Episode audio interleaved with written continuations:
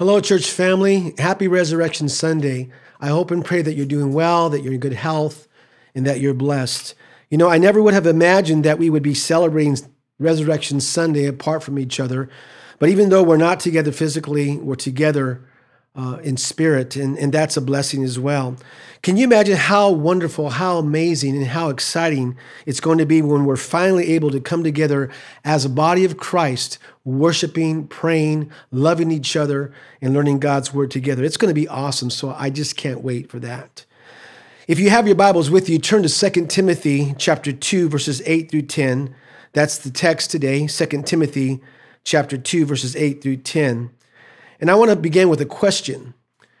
As believers, what is the motivating factor? What is the motivating factor that moves us to pray, to read God's word, to serve, to witness, to come to church, to sing, to be different, and to live right? What is the motivating factor? Well, it's the resurrection of Jesus Christ. That's it. Listen, our Christian faith is hinged on the resurrection. In 1 Corinthians chapter 15, write it down, uh, verses 12 through 19, 1 Corinthians 15, 12 through 19, Paul simply tells us that without the resurrection, everything that we do and everything that we believe is irrelevant. So I want you to follow me here. If Jesus had not risen, the church has no message for this lost world. If Jesus had not risen, the apostles and all of the preachers after them have misrepresented God as having raised Jesus. If Jesus had not risen, my faith and your faith is futile. It's worthless. It's empty. And you and I are still guilty and under the condemnation that results from sin. If Jesus had not risen, all believers who died in faith in him are perished. They're gone forever. If Jesus had not risen, we are sad individuals because we have built our faith in our lives on an illusion. But Paul says in verse 20 of 1 Corinthians 15, and I love this, but indeed, he says, but indeed, Christ has been raised from the dead. Good place to say amen. Now, listen, were it not for the fact that Jesus conquered death and conquered the grave, I wouldn't be preaching this message to you, and you wouldn't be watching nor listening to it as well. But I'm preaching it and you're watching and listening to it because he, Christ, has in fact been raised from the dead. Therefore, listen now, our foundation is firm, our preaching is genuine, our faith is alive, our witness is true, our forgiveness is accomplished, our life has significance, and our future is secure. I love that. The title of my message today is The Ultimate Message. The Ultimate Message. Today's text is, is not a typical text used for Easter, for, for Resurrection Sunday, but I do hope that the text speaks to your heart. Let me give you some background here. When, when Paul wrote Second Timothy, his situation had drastically changed. He was now a prisoner in Rome, and he's dictating his final letter before he faces death. Now, now at this point, at this point, almost all of Paul's associates in the ministry were gone, and only Luke uh, was at his side to assist him. So it was a dark hour for Paul. But Paul, being the godly man that he is, his concern was not for himself, it was for young Timothy and also for the success of the gospel. So here, what he does, he addresses young Timothy, his son in the faith, and encourages Timothy to be faithful, to be faithful. And you see, Paul's determined to make sure that Timothy would not falter nor get discouraged under the pressures of preaching or of persecution. Now, before we get into the main text, let's, let's read verses 1 through 7 to get the whole context of the text. So, so follow me here. You then, my son, be strong in the grace that is in Christ Jesus. And the things you have heard me say in the presence of many witnesses, entrust to reliable men who will also be qualified to teach others. I want to stop there. You see, as a student, Timothy was taught many things, many things by Paul, and now Timothy, as a young pastor, must teach those things to others. He must invest what he knows into the lives of others. Now, what Paul does, Paul now likens the ministry to three occupations, three occupations. So I want you to follow me here. The first occupation is a soldier. Let's read the text, verse 3, verses 3 and 4. Endure hardship with us, Paul says, like a good soldier. There it is, a good soldier of Christ Jesus. No one serving as a soldier gets involved in civil affairs. He wants to please his commanding officer. So Paul tells Timothy, persevere for God with a soldier's attitude. In other words, give all of your energies to the warfare and none of your energies to worldly affairs. The second occupation is an athlete. Look at verse 5. Similarly, if anyone competes as an athlete, there it is, he does not receive the victor's crown unless he competes according to the rules. So Paul tells Timothy, persevere for God with an athlete's attitude. In other words, strive for the victor's crown. And the third occupation is a farmer. Look at verse 6. The hardworking farmer, there it is, farmer, should be the first to receive a share of the crops. So Paul is telling Timothy, persevere for God with an attitude of a farmer. In other words, work hard to harvest a large crop. And then look at verse 7. He tells Timothy, reflect. love that. Reflect on what I am saying, for the Lord will give you insight to all this. So, so Paul tells Timothy to reflect. Say that, reflect, reflect on what he has just written to him. And God, God, listen now, will give Timothy insight. So Paul tells Timothy to reflect. Then Paul gives Timothy three reminders. He says, reflect. Now he gives him three reminders. That now brings us to our text. Three points. Here we go. Number one is this remember the fact of the resurrection. Remember the fact of the resurrection. Look at verse 8 with me. Remember, there it is. Remember, Paul says, remember Jesus Christ raised from the dead, descended from David. And I want to stop there. This statement, raised from the dead, means Jesus was fully God. The statement, descended from David, means Jesus was fully man. So follow me here. The resurrection confirms Jesus' deity. His descent from David confirms his humanity. Now, the verb tense means, and I love this, he was raised from the dead in the past and continues now as the risen one. That's awesome. Now, now I want you to remember, Paul wrote this while he was in prison, bound in chains, right? Awaiting execution. And what is he doing? What is Paul doing? What is he doing? He's celebrating the resurrection. He's reminding Timothy of the resurrection. Wow, that's mind blowing, right? That's crazy. That's awesome. Okay. He's simply saying to Timothy no matter what comes your way, no matter what you face in life, no matter what you face in ministry, don't forget that Jesus Christ is alive. Remember, he has in fact been raised from the dead. You remember, Paul's telling Timothy, you, re- you remember Jesus the way I have remembered Jesus, and you do it no matter what the cost, even if it takes you to a Roman prison. Friends, the resurrection is a fact. It's a fact. There's evidence. So I want you to follow me here, okay? There's, first of all, prophetic evidence. Write that down. There's, first of all, prophetic evidence.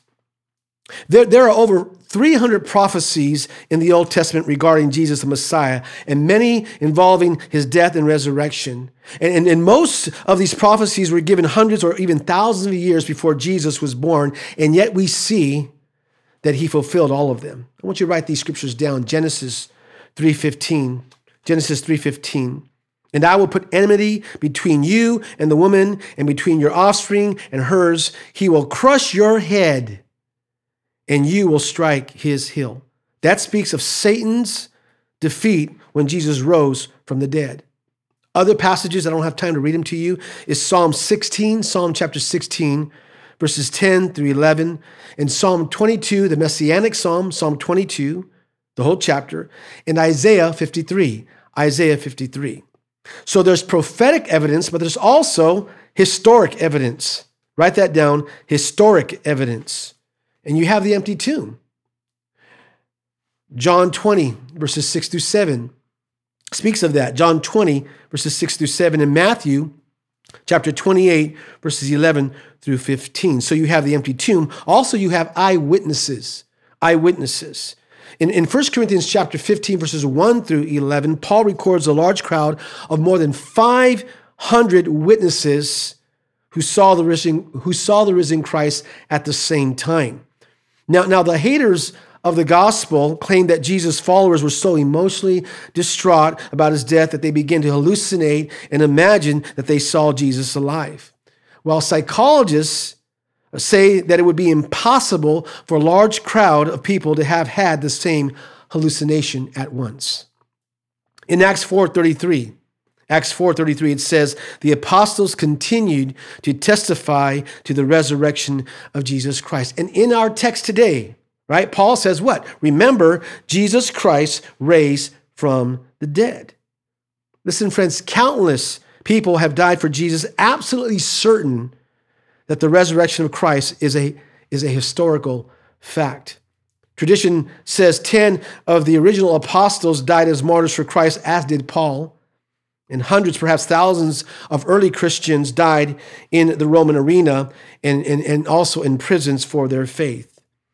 So you have prophetic evidence, historic evidence, but there's also scientific evidence. Write that down scientific evidence. Most of you have heard about the, the, the Shroud of Turin, and scientists are still doing research on the shroud, but it's fascinating. So I want to read a report about the shroud. The image on the shroud shows a man with puncture wounds through both wrists and through the tops of both feet. He was beaten, having bruises on his cheeks and forehead, a twisted nose, one eye swollen half shut, and a cut upper lip. More than 120 whipping wounds are visible over most of his body and are consistent with being scourged by a Roman flagellum. He is cut throughout the scalp by a number of sharp objects, and those wounds would be consistent with the crown of thorns that was forced down on Jesus' head as he was mocked as king of the Jews. A reference to that is Matthew 27 29. Matthew 27 29. They often broke the legs of those who were crucified to hasten death, but the legs of the man on the shroud were not broken. A reference to that is John 19 33. John 19 33. There is a spear wound in the side of the man on the shroud with a large amount of blood and fluid. In the Gospels, it's recorded that the guards saw that Jesus was dead, so rather than break his legs, they stabbed him in the side just to make sure. A reference to that is John 19, verse 34. John 19, verse 34. Also, crucified people were not usually buried. They were thrown into common graves, not wrapped in an expensive piece of fine linen. Yet the Bible records that Jesus was wrapped in cloth and buried in the tomb of a rich man, Joseph of Arimathea who was a member of the Sanhedrin. A reference to that is Mark 15, verses 43 through 47. Mark 15, 43 through 47. What's more, the report says, out of hundreds of burial shrouds found, none have an image, and certainly nothing that can't be explained, only blood and decomposition stains. It's also quite interesting that there was no decomposition found on the shroud and the clots and dried borders of the blood stains are intact, which seems to indicate that the man in the shroud was not unwrapped. This would be consistent with Jesus' miraculous exit after being in the tomb for only three days. Wow, that's amazing. So there's prophetic evidence, there's historic evidence, there's scientific evidence, and there's dynamic evidence. Write that down dynamic evidence. You know, there are many, many more scriptures that give proof of his resurrection, but the biggest proof of his resurrection, get this now, is changed lives. Changed lives. The lives from the past to the present who've been saved by Jesus Christ. Jesus' disciples uh, were forever changed after the resurrection. What about what happened in Acts chapter 9, verses 1 through 9, Acts chapter 9, verses 1 through 9, probably the greatest conversion of all time. That was Paul's conversion. And Paul never forgot his conversion. And what Jesus did, Jesus supernaturally intervened in his life. And this appearance of Jesus to Paul changed his life forever, changed his whole life. And it changed him so drastically that he went from Saul of Tarsus to Paul the preacher, from religious profession to personal regeneration. He came hating, Paul came hating, and he went away loving. And he began that day the greatest Christian evangelist. You see, contact with the resurrected Christ changed his life, and this in itself is proof that the resurrection did happen. Now, if you're saved, say amen. Listen, if you said amen, because of Jesus' resurrection, my life and your life has been forever changed. Write this down. You might know this by heart. 2 Corinthians 5 17. 2 Corinthians 5 17. Therefore, if anyone is in Christ, therefore, if anyone is in Christ, he is a new creation. You get that? New creation. The old has gone, the new has come. That being said, if you call yourself a Christian, then there ought to be evidence, there ought to be proof, there ought to be fruit of a changed life. Because contact with the resurrected Christ results in a changed life. Now, if you're saved, say amen.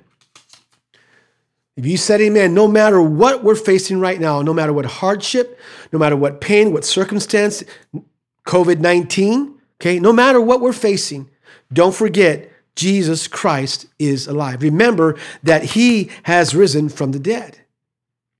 So whether you lost a job or whether you've been betrayed by a friend, or whether you're enduring turmoil in your family, or you're being laughed at because of your faith, or you're enduring an illness, or if you lost a loved one, the resurrection of Jesus Christ should transform the way that you look at your own trials and suffering. And that's what Paul is saying here. So don't fret, don't fear, and don't forget that Jesus Christ is alive. That is the ultimate message. Get it? That is the ultimate message for you and I. That's it. That's the answer to life. Remember that Jesus Christ is alive. That's all that really matters, friends. The cross is empty, the tomb is empty, and Jesus is alive. And listen, nothing, I'm to say this, nothing can diminish our future in Christ. Nothing, nothing can overturn the power of the resurrection. So meditate on that truth and let it work deeply in your mind, deeply in your heart, and let it give you fresh strength to persevere and endure. Jesus Christ is alive. So, what's the lesson? Because there's a lesson here. The lesson is this remember Jesus in your trials. Remember Jesus in your trials. What's your focus going to be on? Jesus or your trial? Jesus or your pain? Jesus or the storm? We need to focus on Jesus because he's alive.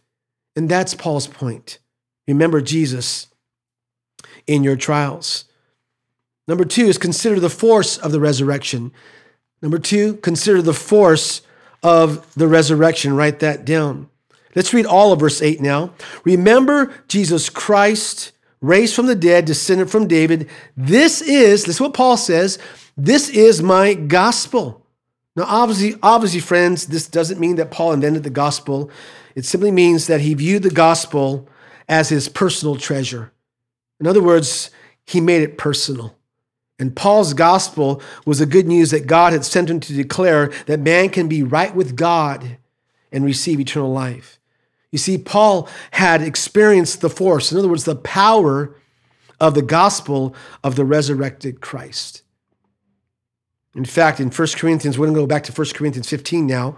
In 1 Corinthians 15, 1 through 20, I reference this in the introduction of our message. In 1 Corinthians 15, 1 through 20, Paul, what he does there, he gave a synopsis of his gospel to the Corinthians. So I want you, if you can, turn to that again, 1 Corinthians 15, chapter 15, verses 1 through 20, because I want to break it down for you. If you're there, say amen.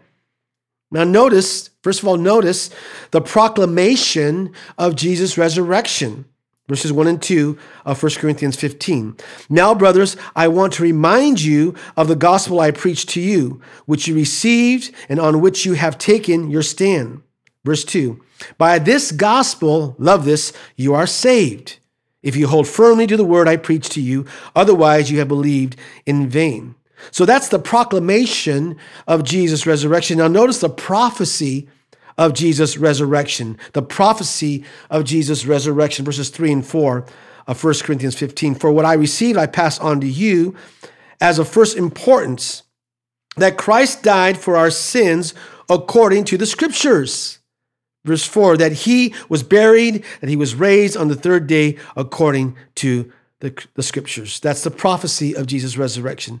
But also notice the proof, the proof of Jesus' resurrection, verses 5 through 8, verses 5 through 8, the proof of Jesus' resurrection, and that he appeared to Cephas and then to the 12.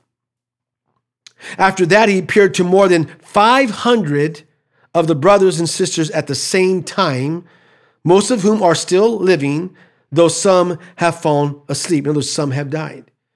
Then he appeared to James, then to all the apostles, and last of all, he appeared to me also as to one abnormally born. Now, in verses 9 through 11, I don't have time to read it to you, but you can see how Paul's life was changed. And then verses 12 through 19, remember this? Paul simply tells us that without the resurrection, everything we do and believe is irrelevant. But notice, notice the power of the resurrection in verse 20, the power of the resurrection. But Christ has indeed been raised from the dead. And then he says this the first fruits of those who have fallen asleep. The first fruits of those who have fallen asleep. What does that mean? That means that Jesus was the first one to die, resurrect, and never die again. Therefore, friends, he is our entrance fee to the resurrection. He paid our admission to the resurrection. So listen, follow me now. Our ultimate resurrection rests on the resurrection of Jesus Christ. John 11, 25 and 26, Jesus said, I am the resurrection and the life. He who believes in me will live even though he dies. And whoever believes, or excuse me, whoever lives, whoever lives and believes in me will never die. And then it says this Do you believe this? Friends, because of the resurrection, we as believers have the power to stand, have the power to strive, and have the power to serve. Now, if you're saved, say amen. I have a question for you. In your life, in your life, are you affirming the resurrection of Jesus Christ? I'm going to say it again. In your life, are you affirming the resurrection of Jesus Christ? In other words, are you living like a true believer? Do people see Christ in you? Is he living in and through you? In your life, are you affirming the resurrection of Jesus Christ? Point number three is deliver the faith of the resurrection. Deliver the faith of the resurrection. Look at verse 9. For which I am suffering even to the point of being chained like a criminal, but God's word is not chained. I love that. God's word is not chained. So some people in Paul's day probably thought that since Paul was in prison, that his ministry was over, it was done, but it wasn't. Because Paul wrote to the Philippians while he was in prison in Philippians chapter 1 verses 12 to 13 14, excuse me, verses 12 through 14 of Philippians chapter 1. And he writes this Now I want you to know, brothers and sisters, that what has happened to me has actually served to advance the gospel. Love that. As a result, it has become clear throughout the whole palace guard and to everyone else that I am in chains for Christ. And because of my chains, most of the brothers and sisters have become confident in the Lord and dare all the more to proclaim the gospel without fear. You see, Paul found that God actually used his chains. And Paul shared the gospel with the palace guard, and many became believers. And not only that, but other believers saw what Paul was doing and became bolder. I love that bolder to share the gospel as well. Now, if you're saved, say amen. Don't think, don't think that the power of God's word is limited to whether or not a person believes that God's word is true. You just share the word, just share God's word. You know, one of the most powerful phrases Billy Graham used to share his message was the Bible says. He'd be preaching and, and preaching, and he would say, The Bible says. Well, here's what the Bible says about the word Hebrews 4:12. For the word of God is alive and active, sharper than any double edged sword. It penetrates even to dividing soul and spirit, joints and marrow. It judges the thoughts and attitudes of the heart.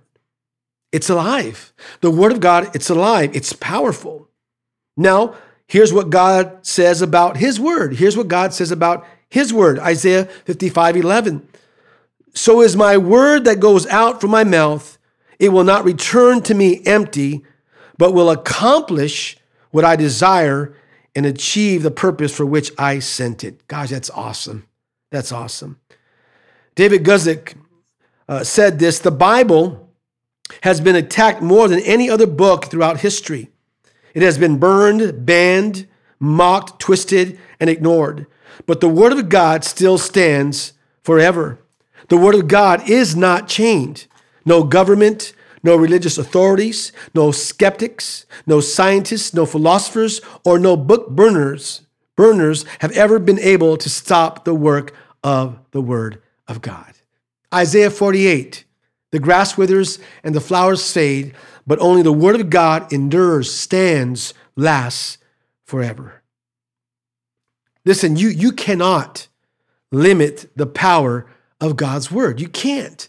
Romans 1:16 For I am not ashamed of the gospel because listen now because it is the power of God, the power of God that brings salvation to everyone who believes, first to the Jew, then to the Gentiles.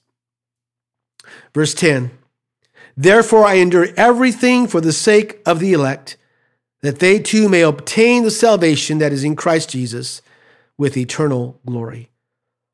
Paul simply means that through his sufferings in preaching the gospel, God's elect would come to salvation and inherit the eternal glory that is in Christ Jesus.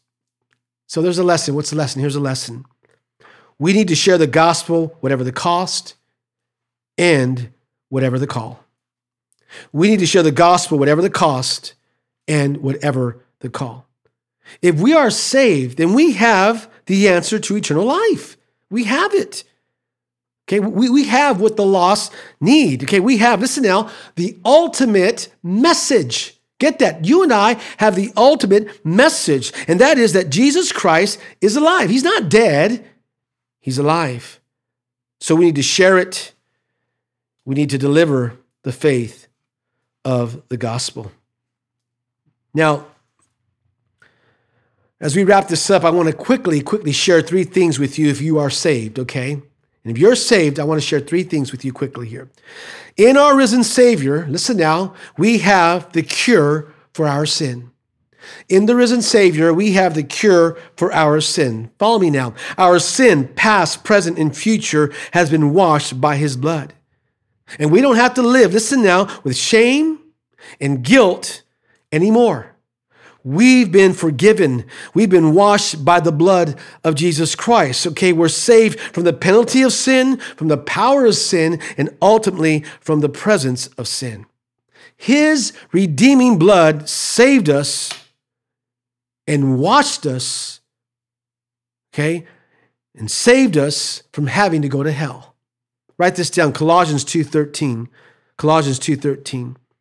When you were dead in your sins and in the uncircumcision of your sinful nature, God made you alive with Christ.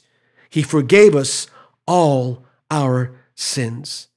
So, in our risen Savior, we have the cure for our sin, but also in our risen Savior, we have the courage to live. Love that. We have the courage to live. And friends, despite all the trials that we go through, we are more than conquerors through Christ who loves us. Write this down Romans 8, verses 38 to 39. Romans 8, chapter 8, verses 38 to 39.